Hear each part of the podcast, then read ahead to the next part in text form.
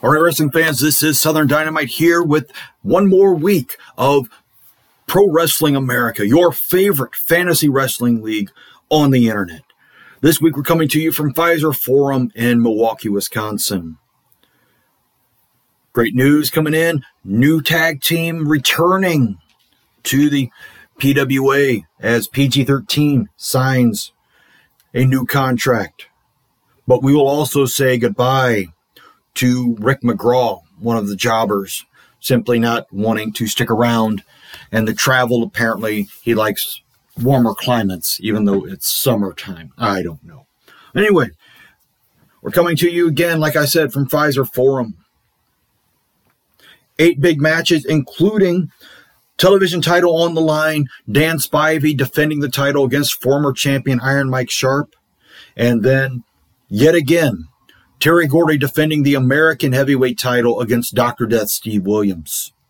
I know that Gordy is getting really tired of this. But then again, on the other hand, we have them also battling in a little feud with Stone Cold Steve Austin. And I'm sure Austin is also just as fed up with having to fight the Freebirds. So you get it from both sides. What are you going to do?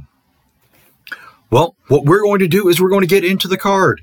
First match has Kendall Windham facing off against Disco Inferno. And Windham and Disco have a great match, but it is cut short by the rest of the spectaculars encircling the ring. Freeman sets up a chair between the top and middle turnbuckle pads. Disco whips Windham into the corner with the chair, but Windham reverses it. Disco slams head first into the chair.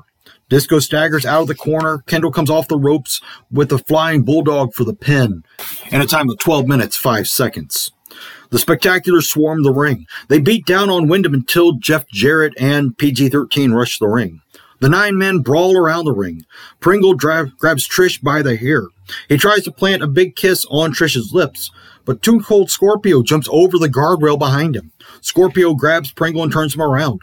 As the spectaculars take the advantage in the ring, Scorpio plants Pringle with the Death Valley driver on the floor. Scorpio slides into the ring to even the odds. The rest of the locker room comes out to break up the brawl between the two factions. While breaking everyone up, Bugsy McGraw introduces himself to Freeman with a vicious avalanche in the corner. It has truly become gang warfare between the Spectaculars and Jarrett's gang. Well, with that introduction a minute ago, the next match is Rolando Freeman facing off against Rick McGraw. Uh, Freeman finally picks up his first win in the PWA with a quick squash victory over Rick McGraw. However, Freeman keeps calling him Bugsy before, during, and after the match. He might need to learn to keep his McGraws straight, even though he had a much better time with Rick McGraw than he did a couple of moments ago with Bugsy McGraw.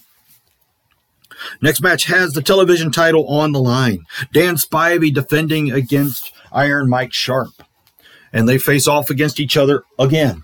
Sharpe looks to have the match won after nailing Spivey with the loaded armband, but Heenan gets on the ring apron. Sharpe has some words with Heenan, which allows Spivey to get back to his feet.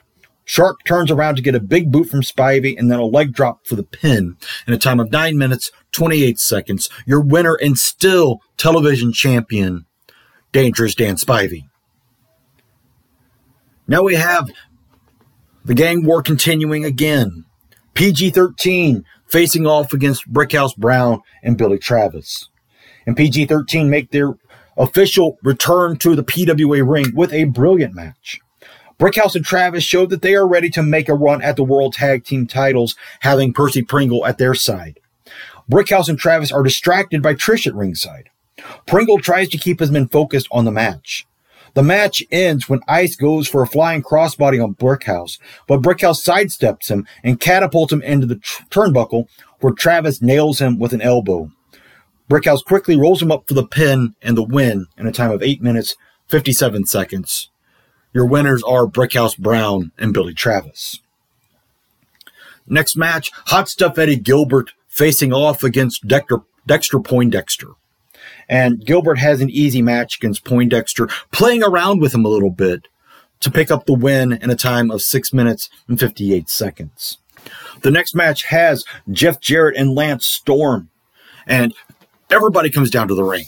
But eventually we get down to just the two of them trying to maintain a little bit of law and order in the ring. Jarrett would love to have Freeman in the ring, but he isn't too disappointed with facing Lance Storm. The two have a great yet short match as Freeman can't stay in the dressing room. He rushes out to the ring and climbs onto the turnbuckle and nails Jarrett from behind with the flying bulldog. David Manning immediately calls for the bell and motions for people to come out to stop another brawl from happening. Surprisingly, it is only Freeman and Storm that beat down on Jarrett. Freeman climbs out of the ring and grabs a chair.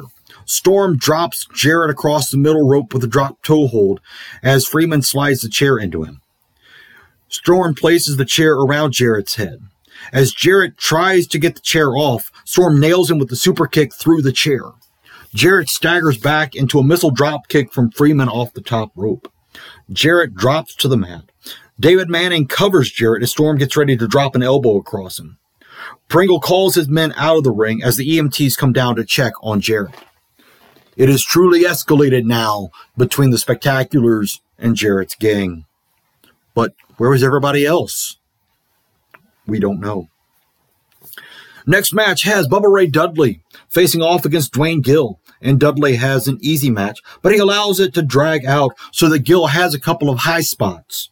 But Dudley gets the win with the Bubba Slam in a time of 7 minutes, 46 seconds. Now we get to our main event. American heavyweight title on the line. Terry Gordy versus Dr. Death Steve Williams. And Gordy has refused to put the title on the line against Williams. Williams has had shot after shot and has never been able to come through. He continues to refuse. Finally, Williams comes out and offers to put his PWA contract on the line against Gordy. If he can't beat Gordy for the title tonight, he will no longer wrestle in the PWA. Gordy finally accepts this stipulation to be able to put the title on the line one more time against Williams. And the match goes much more quickly than their match three weeks ago. After only seven minutes, Williams misses an avalanche splash in the corner. Gordy gets the win with the Oriental Spike in a time of seven minutes, two seconds.